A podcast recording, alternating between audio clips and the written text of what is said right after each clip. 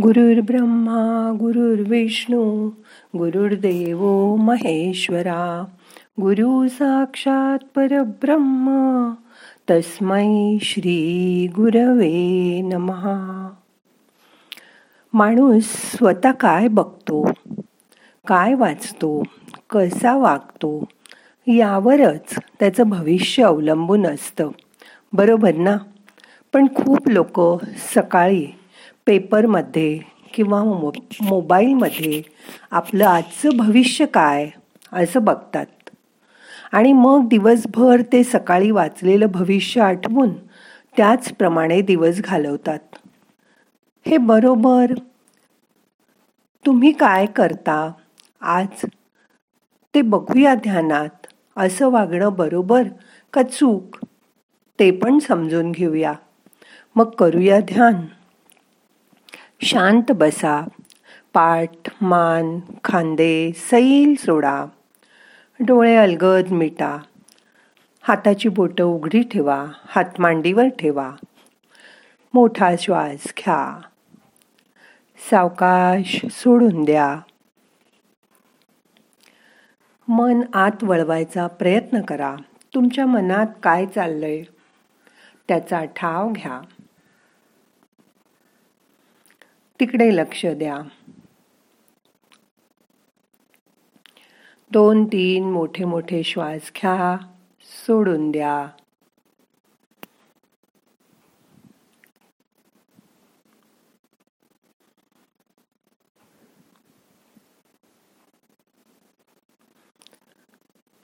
ज्योतिषशास्त्रानुसार बारा राशी आहेत. भारतात एकशे पंचवीस कोटी लोक राहतात.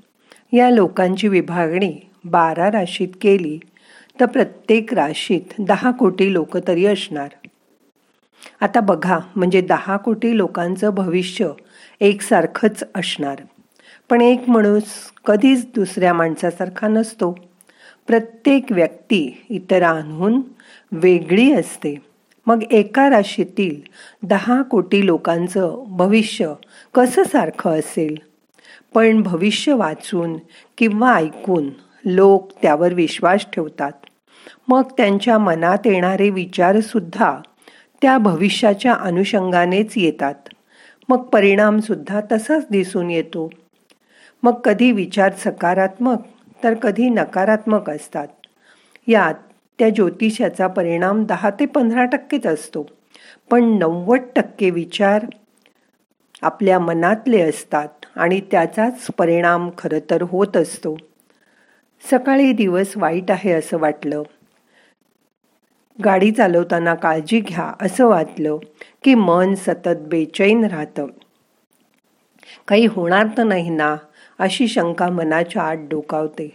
पण आपली चेतना जर उच्च पातळीची असेल तर भविष्याची चिंता वाटणारच नाही. म्हणून आध्यात्मिक ज्ञान प्राप्त करणाऱ्यांना ह्या भविष्याविषयी चिंता सतावत नाही. असा विचार केल्यावरच आपण भूतकाळाच्या ओझ्यातून आणि भविष्यकाळाच्या चिंतेतून मुक्त होऊ शकू.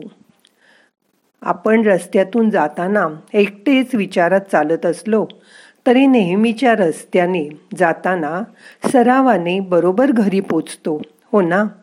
बघा दारुडा माणूस सुद्धा नशेत असताना घराचा न रस्ता न विसरता बरोबर घरी पोचतो. म्हणून भविष्यावर नुसता विचार विश्वास ठेवून करू नका.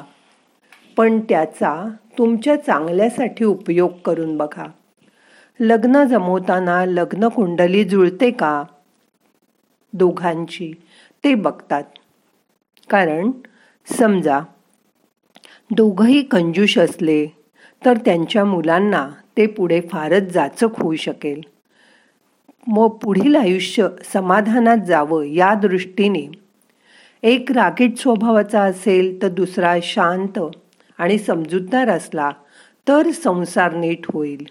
एक उधळा असला तर दुसरा काटकसरी असलेला बरा तरच संसारात काही शिल्लक पडेल. एक बडबडा असला तर दुसरा त्याचं बोलणं ऐकण्यासाठी अबोल असलेलाच चांगला. त्यामुळे एक अंतर्मुखी असेल तर दुसरा बहिर्मुखी असावा असा विचार करूनच भविष्य बघितलं जातं आणि संसार सुखाचा होऊ शकतो. दोघांचा ताळमेळ बसायला हवा एवढा विचार नक्की करा. एखाद्या माणसाची वृत्ती कशी आहे? त्याचा स्वभाव कसा आहे? आत्तापर्यंत त्यांनी कसं आयुष्य जगलं? काय काय काम केलं? आज त्याची परिस्थिती कशी आहे?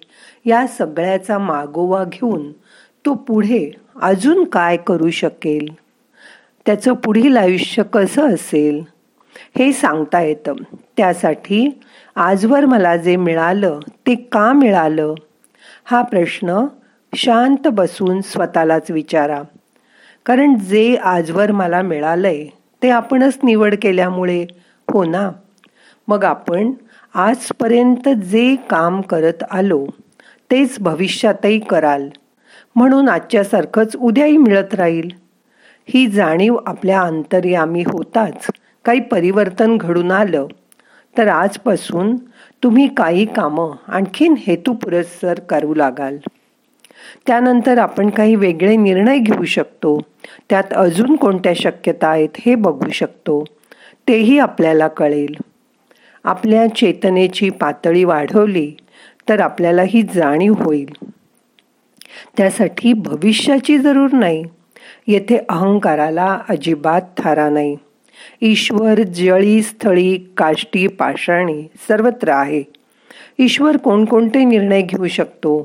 हे जाणताच आपल्याला नवी शक्यता निर्माण होऊ शकते.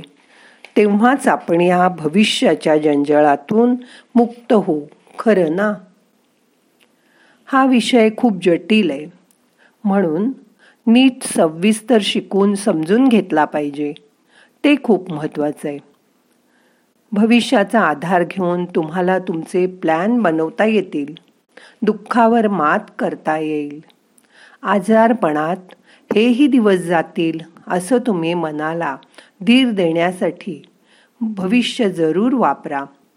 आपल्या चुका होत असतील तर त्या आधी शोधून त्या सुधारायचा प्रयत्न करा. आजारपण रोग व्याधी यासाठी अचूक डॉक्टरांचं योग्य प्याथीचं औषध घ्या. हा निर्णय तुम्ही स्वतःच किंवा तुमच्या जवळच्या नातेवाईकांना घेता येतो. पण आपल्याला तर असं सांगितलंय की हे सर्व विधिलिखित आहे तेव्हा हे असंच होणार आहे. मग याच भ्रमात लोक ग्रहदशा कधी बदलणार यात अडकून पडतात. भाग्य दैव आणि कर्म या गोष्टींबद्दल लोकांना खरं ज्ञान मिळतच नाही. त्यामुळे ते त्यातच गुंतून पडतात. यात अनेक शंका काढतात. पण त्या पलीकडे जाऊन कोणीही मार्गदर्शन करत नाही अभ्यास करत नाही. कोणीच योग्य प्रकारे त्याचं चिंतन मनन करत नाही. काही लोक यावर विचार करतात पण लवकरच थकून जाऊन जे घडायचं ते घडेल असं म्हणून सोडूनही देतात. प्रत्येक माणसाच्या बाबतीत अनेक शक्यता असतात. गौतम बुद्धाचा जन्म झाला. तेव्हा अनेक राजज्योतिषांनी हा मुलगा राजा बनेल असं वक्तव्य केलं. पण काहींनी तो बुद्ध बनेल असंही भाकीत सांगितलं. म्हणजे दोन्हीही अगदी टोकाच्या शक्यता होत्या. शक्यता खूप असतात. पण आपलं लक्ष नेमकं कोणत्या शक्यतांवर केंद्रित होतं? कुठे आकर्षित होतं? हा खरा महत्त्वाचा भाग आहे. एकदा आपली वृत्ती आपला स्वभाव जे ठरवेल त्याला अनुकूल अशा शक्यतांना आपण आकर्षित करतो आणि त्यानुसार आपलं भविष्यसुद्धा घडत जातं. जसं काही मुलं भविष्यात डॉक्टर होणार आहे असं सांगितलं की सायन्सला जातात. हुशार असल्यामुळे मेडिकललाही ॲडमिशन मिळवतात. चांगल्या अभ्यास करून डॉक्टर पदवी मिळवतात. पण त्यांचं मन कवितांमध्ये रमतं.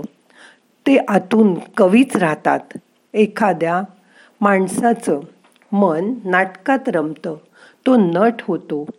तो डॉक्टर असूनही चांगला कवी चांगला नट होऊ शकतो. इतके ते त्यात पारंगत होतात. कारण अंतर्यामी त्यांची इच्छा तीच असते. कधीकधी आपण डॉक्टर आहोत. हे पण ते विसरतात. म्हणून आपण बघतो इंजिनियर होऊन पुढे चित्रकलेत मन रमतं म्हणून एखादा चांगला चित्रकार होतो.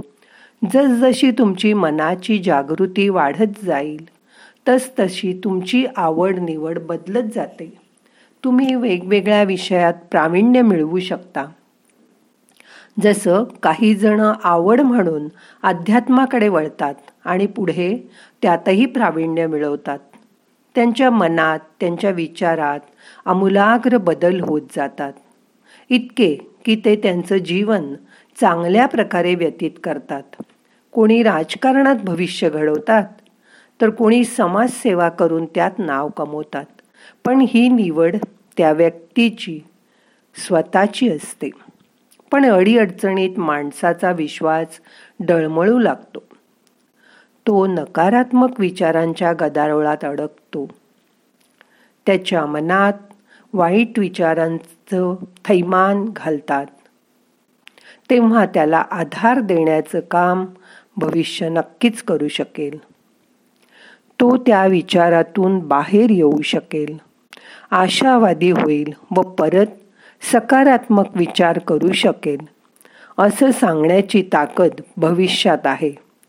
अशा प्रकारे भविष्याचा चांगला वापर काहीतरी करून नक्कीच होऊ शकतो व आपलं जीवन सफल होऊ शकतं. पण त्याच्या अधीन जाऊ नका. मन शुद्ध पवित्र ठेवा. नेहमी चांगल्या विचारांचाच पाठपुरावा करा. मग तुमचं भविष्य तुम्हीच चांगलं घडवाल. हो ना? बघा जमेल तुम्हाला. मोठा श्वास घ्या. काल काय झालं ते विसरून जा. उद्या अजून यायचं आहे तेव्हा फक्त आजचा आत्ताचा या क्षणाचा विचार करा. आत्ता तुमचं मन कसं आहे ते शांत करा. श्वासाकडे लक्ष द्या. शरीर शिथिल करा. लक्ष तुमच्या आत असलेल्या आत्मारामाकडे वळवा. शांत बसा. मोठा श्वास घ्या. सोडून द्या. रिलॅक्स व्हा. मन आत्ता या क्षणी स्वतःकडे वळवा. स्वतःच्या मनात काय चाललंय ते बघा. मनातले विचार शांत करा.